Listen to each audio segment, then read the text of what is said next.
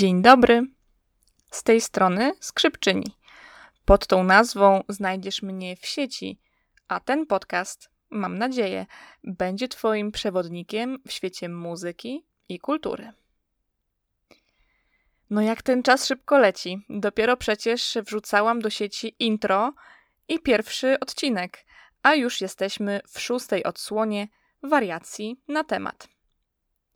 Chciałoby się powiedzieć, że moim dzisiejszym gościem będzie Karol Szymanowski.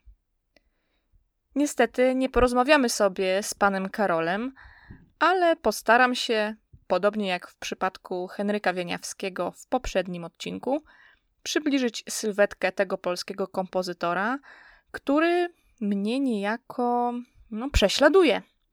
Faktem jest, że nasz dzisiejszy bohater odcinka patronuje wielu instytucjom. I tak Państwowa Ogólnokształcąca Szkoła Muzyczna II stopnia w Katowicach, do której uczęszczałam, nosi jego imię. Katowicka Akademia Muzyczna, której jestem absolwentką, również. A na dokładkę obecnie uczę gry na skrzypcach w szkole we Wrocławiu, której również patronuje nie kto inny, jak Szymanowski oczywiście. Karol Szymanowski przyszedł na świat 6 października 1882 roku w ukraińskiej miejscowości Tymoszówka. Był trzecim z 5 dzieci Anny i Stanisława Szymanowskich. W domu Szymanowskich nie brakowało artystycznych wrażeń. Starszy brat Karola, Felix, biegle grał na fortepianie, a siostra w przyszłości stać się miała cenioną śpiewaczką. Mały Karol rozpoczął naukę gry na fortepianie pod okiem swojego ojca. Pierwsze próby kompozytorskie podjął już w wieku 7 lat. Cykl 9 preludiów, wydany potem jako opus pierwsze, zapoczątkował decyzję o poświęceniu się muzyce. Kolejne etapy nauki podjął już w Warszawie. Korzystał z lekcji między innymi u Zygmunta Noskowskiego, który uważał Karola za najzdolniejszego spośród swoich wychowanków. Choroba nogi, która w dzieciństwie na wiele miesięcy pozbawiła Karola swobody ruchów, odbiła się echem na późniejszym życiu w postaci niewielkiego kalectwa. Kontuzja zwolniła go ze służby wojskowej, ale nie przeszkadzała mu jednak w bieganiu do nowo otwartej Filharmonii Warszawskiej i częstym uczestniczeniu w koncertach. Dyrekcję Teatru Wielkiego objął wtedy pełen energii Emil Młynarski. W tych czasach Szymanowski poznał Pawła Kochańskiego, Artura Rubinsteina, Grzegorza Fitelberga, Witkacego i Stefana Żeromskiego. Polityka repertuarowa w Filharmonii prędko jednak skłoniła czołowych muzyków warszawskich do publicznego protestu. Domagali się oni wykonywania obok sprawdzonych hitów muzyki poważnej, również tej nowo powstającej muzyki polskiej. Jesienią 1905 roku Grzegorz Fitelberg, skrzypek, później znany dyrygent, i kompozytor Ludomir Różycki rzucili pomysł utworzenia wspólnej organizacji, której celem miałoby być promowanie polskiej muzyki za pomocą koncertów i współpracy z wydawnictwami. Tak zrodziła się Spółka Nakładowa Kompozytorów Polskich. Dołączył do tej spółki również Szymanowski, a w ślad za nim poszedł Apolinary Szeluto. Szczęśliwie znalazł się także szczodry mecenas, książę Władysław Lubomirski, meloman z kompozytorskimi ambicjami, który był gotów wspierać finansowo działalność tego stowarzyszenia.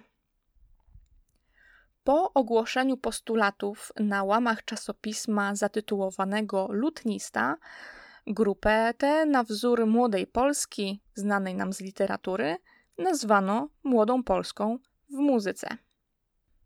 zaczęli z wysokiego C, bowiem pierwszy koncert członków spółki miał miejsce od razu w Filharmonii Warszawskiej. Karol Szymanowski zaprezentował wówczas uwerturę koncertową na Wielką Orkiestrę Symfoniczną oraz wariacje fortepianowe na polski temat ludowy.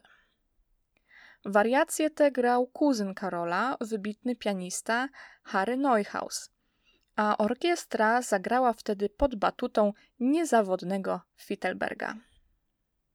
W programie znalazły się też oczywiście utwory pozostałych kompozytorów, ale to właśnie sukces Szymanowskiego pozwolił wznosić się muzyce polskiej tego czasu ku poziomowi europejskiemu.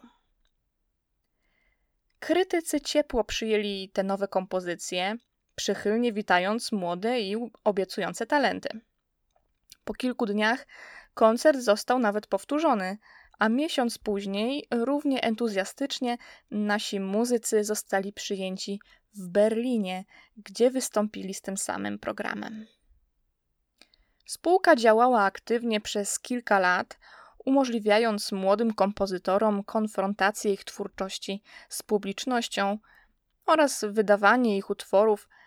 Szybko jednak krytycy obrócili swoje opinie o 180 stopni i przestali sprzyjać spółce, zarzucając jej członkom brak nowatorskiego podejścia i tak zwane papugowanie Wagnera i Straussa. Na te zarzuty ekipa z Szymanowskim na czele nie pozostała obojętna i opublikowała w prasie list otwarty protestujący przeciw obraźliwym sformułowaniom krytyków. Swoją pierwszą symfonię Szymanowski wycofał jako nieudaną. Nad drugą z kolei pracował 2 lata. Druga symfonia i druga sonata fortepianowa okazały się bardzo ważnymi dziełami w jego twórczości. W Polsce co prawda nie zostały w pełni zrozumiane, ale przyniosły korzystną zmianę opinii środowisk muzycznych. Nazwisko Szymanowskiego zaczęto wymieniać obok czołowych twórców ówczesnej awangardy. W 100. rocznicę urodzin Fryderyka Chopina we Lwowie ogłoszono konkurs kompozytorski, gdzie główną nagrodę jury przyznało Szymanowskiemu za napisaną kilka lat wcześniej pierwszą sonatę fortepianową, co też przyczyniło się do wzmocnienia pozycji tego młodego kompozytora. Najlepiej pracowało mu się, zwłaszcza w miesiącach letnich, w rodzinnej Tymoszówce, kiedy z domu przenosił się do stojącego w odległym kącie parku domku ogrodnika, nazywanego odtąd kompozytornią. Ale Szymanowski niezwykle lubił podróżować. Odwiedził Berlin, Lipsk i Wiedeń. Początkowo zafascynowany był właśnie kulturą i muzyką niemiecką. I tak powstała na przykład pierwsza jednoaktowa opera Szymanowskiego o tytule Hagit, której akcja rozgrywa się w czasach biblijnych, a w warstwie muzycznej można wyłapać wpływy Ryszarda Straussa. Wracając do podróży. Duży sukces przyniosły Szymanowskiemu rozmowy z austriackim wydawnictwem Universal Edition, które to zobowiązało się publikować przez 10 lat wszystkie nowe dzieła Szymanowskiego. Za sprawą kolejnego mecenasa mógł też odbyć podróż po Włoszech. Zwiedził także północną Afrykę. Do domu powrócił okrężną drogą przez Paryż i Londyn. Znalazł się w Tymoszówce w przeddzień wybuchu I wojny światowej. W głąb Ukrainy docierały tylko echa działań wojennych, więc Szymanowski mógł bez przeszkód zająć się komponowaniem. Tym bardziej, że z podróży powrócił pełen nowych inspiracji. Pozostawał pod urokiem sztuki helleńskiej i orientalnej, a także kultury wczesnochrześcijańskiej i bizantyjskiej. W efekcie tych szerokich zainteresowań powstały mity na skrzypce i fortepian, fortepianowe metopy i maski, pieśni miłosne Hafiza oparte na średniowiecznych tekstach perskich oraz trzecia symfonia zatytułowana Pieśń o nocy, z chórem i solową partią wokalną. W tym okresie swojej twórczości Szymanowski porzuca znany i lubiany system dur-moll. Sięga natomiast po pentatonikę, skalę dwunastostopniową czy całotonową. Stąd słuchając po raz pierwszy jego utworów można odnieść wrażenie, że są jakieś dziwne, inne, takie nieoczywiste. To właśnie za sprawą wykorzystania tych systemów charakterystycznie brzmiących skal, a także w związku z poszukiwaniami brzmieniowymi, w których Szymanowski się lubował. I tak na przykład w mitach, w skład których wchodzą 3 poematy skrzypcowe Źródło Aretuzy, Narcyz oraz Driady i Pan, kompozytor zadbał o zróżnicowane efekty artykulacyjne, flażolety, tryle czy grę sul ponticello, czyli takie maksymalne zbliżenie się smyczkiem w okolice podstawka, co daje efekt szklistego, takiego szorstkiego dźwięku. W ogóle wszystkie skrzypcowe kompozycje Szymanowskiego były wnikliwie studiowane przez Belę Bartoka. Duże wrażenie wywarły też na Sergiuszu Prokofiewie, który to konsultował się potem z Pawłem Kochańskim przy pracy nad własnym pierwszym koncertem skrzypcowym. Podczas rewolucji Szymanowscy musieli opuścić rodzinną posiadłość. Przenieśli się do Jelizawetgradu. Wena twórcza nie opuszczała Karola. Tutaj w Jelizawetgradzie powstawała między innymi powieść Efebos, której akcja działa się we Włoszech, a której artysta nigdy nie ukończył, a rękopis przepadł. W tym samym miejscu skomponował on pierwszy kwartet smyczkowy, 3. sonatę fortepianową, 2 kantaty Demeter i Agawę do słów siostry Zofii Szymanowskiej. Nakreślił też plan opery Król Roger do libretta opracowanego z kuzynem Jarosławem Iwaszkiewiczem. Tytułowy Roger II był władcą Sycylii w XII wieku, jednak opera ta wcale nie ma charakteru opowieści historycznej. Opiera się na treściach filozoficznych. Najsłynniejszym fragmentem tej opery jest chyba pieśń Roxany, wykonywana również przez skrzypków z towarzyszeniem fortepianu. Kilka miesięcy po wystawieniu Króla Rogera Szymanowski dostał taką wiadomość od swojego przyjaciela Józefa Marksa. Drogi Karolu, w Kairze poszukują dyrektora konserwatorium, kompozytora dostatecznie znanego, władającego kilkoma językami, interesującego się muzyką orientalną. Zapewniają doskonałe warunki. Podałem twoją kandydaturę, nie widzę lepszej. Pasujesz do egipskich wymagań jak ulał. Słyszałem o twoim nie najlepszym ostatnio zdrowiu. Tam będziesz miał idealny klimat, zapomnisz co to choroby, będziesz nareszcie uwolniony od trosk materialnych. Pomyśl, a raczej zdecyduj się i daj mi jak najprędzej znać. Przyjęcie tej propozycji faktycznie mogłoby rozwiązać wiele problemów Szymanowskiego i zapewnić mu dobry byt, ale nie namyślając się długo, odmówił posady. Podkreślał on: gdyby mi na przykład w Ameryce ofiarowywali miliony na jakimś stanowisku, na pewno bym nie przyjął i dalej bym biedę w Polsce klepał. A faktycznie był taki epizod, że za radą Artura Rubinsteina postanowił szukać szczęścia w Ameryce. Jego muzyka nie wzbudziła tam jednak trwałego zainteresowania, więc Szymanowski przeniósł się do Paryża, gdzie sytuacja miała się zupełnie inaczej i francuska publiczność zasłuchiwała się w jego dźwiękach. Ostatecznie Szymanowski przyjął inną propozycję stanięcia na czele uczelni, mianowicie Konserwatorium Muzycznego w Warszawie, które to przekształciło się w Akademię Muzyczną, gdzie Szymanowskiemu powierzono godność rektora. W swoim inauguracyjnym przemówieniu wspominał, jak po powstaniu listopadowym zamknięto mury tej szkoły, której uczniem był Fryderyk Chopin, i cieszył się, że tego dnia drzwi te otwierają się z powrotem, by kształtować nowe pokolenia uzdolnionej muzycznie młodzieży. Kolejnym punktem jego życiowej podróży stało się Zakopane. To tutaj Szymanowski sporo czasu poświęcił na poznanie góralskich obyczajów i muzyki tego regionu.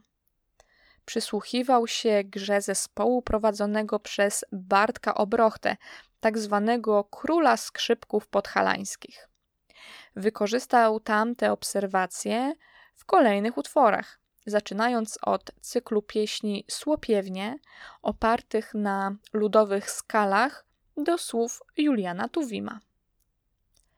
Charakterystyczne dla tego okresu twórczości są jego mazurki, w których zderza się ludowa muzyka Mazowsza i Kujaw z góralszczyzną prosto z Podhala.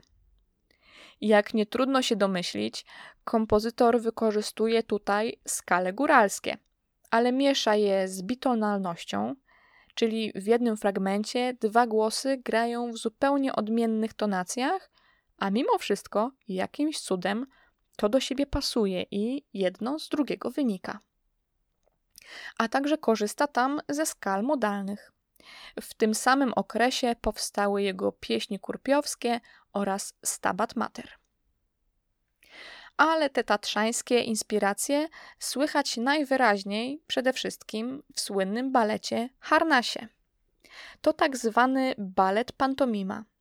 Opowiada on o losach dziewczyny porwanej przez góralskich zbójników, która wkrótce zakochuje się w ich przywódcy, czyli fachowo mówiąc Harnasiu.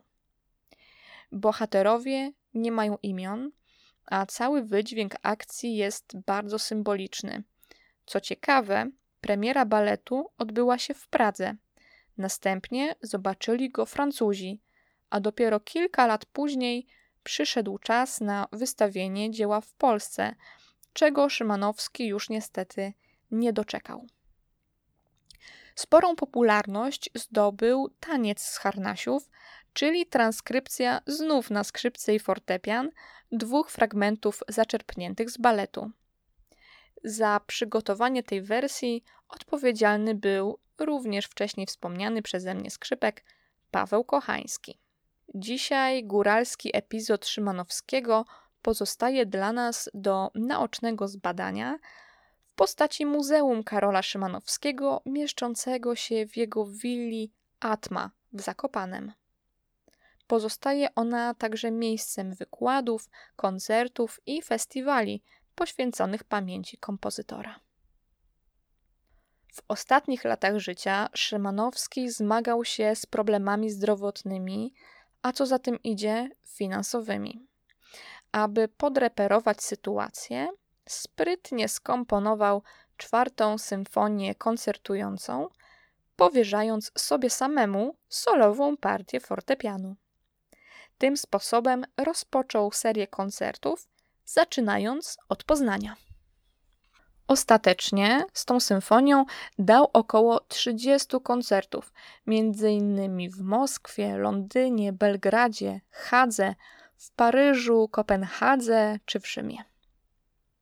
Karol Szymanowski zmarł 29 marca 1937 roku z powodu gruźlicy, podczas pobytu sanatoryjnego w Lozannie.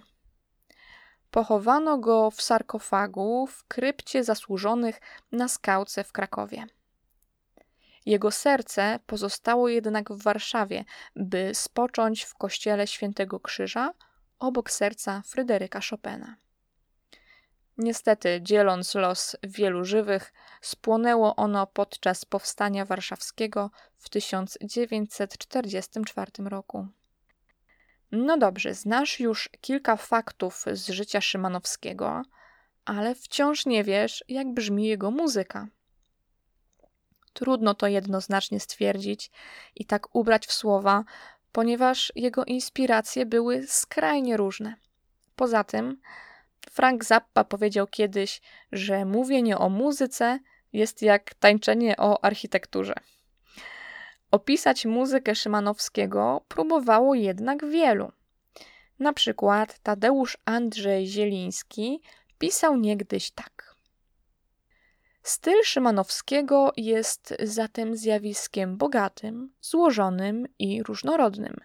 Jego wybujały, oryginalny ekspresjonizm, zarazem barwny impresjonizm, witalizm, archaizm, śmiałość i radykalność stosowanych przez niego środków i przy tym wyraźne w całej jego twórczości echa tradycyjnej, romantycznej uczuciowości utrudniają ścisłe i bezbłędne umiejscowienie jego muzyki na mapie stylistycznej XX wieku. Nie jest to jednak ważne. Ważne jest, że spod tych zewnętrznych cech i powiązań stylistycznych ukazuje się nam specyficzny, jednoznaczny wyraz muzyki Szymanowskiego. Indywidualny, jedyny i niepowtarzalny. Zachęcam Cię zatem do skorzystania z dostępnych nagrań i posłuchania wybranych dzieł lub chociaż ich fragmentów. Możesz zacząć od mojej ulubionej kompozycji Szymanowskiego, czyli od sonaty na skrzypce i fortepian d moll op. 9. Ta sonata pochodzi z młodzieńczego etapu jego twórczości, więc jeszcze nie odkrywa tych wszystkich kart, które mogą się wydawać skomplikowane i trudne w odbiorze tak przy pierwszym kontakcie z jego muzyką. A jeśli wolisz poczytać, to nieocenionym źródłem informacji na temat życia Karola Szymanowskiego są książki Teresy Chylińskiej. O jednej z nich, Karol Szymanowski, romans, którego nie było, między Tymoszówką a Wierzbówką, pisałam na swojej stronie i serdecznie polecam. Jeśli ciekawią Cię inne muzyczne zagadnienia, sylwetki artystów czy sprawy zza kulis muzycznego świata, pozostańmy w kontakcie. Łatwo znajdziesz mnie w sieci pod nazwą Skrzypczyni. To był już ostatni odcinek tej serii podcastu Wariacje na temat, który nagrywałam w ramach stypendium Kultura w sieci, finansowanego przez Ministerstwo Kultury i Dziedzictwa Narodowego. Daj mi koniecznie znać, który z odcinków był dla Ciebie najciekawszy. Dziękuję za Twój czas i życzę Ci samych dobrych dźwięków. Do usłyszenia!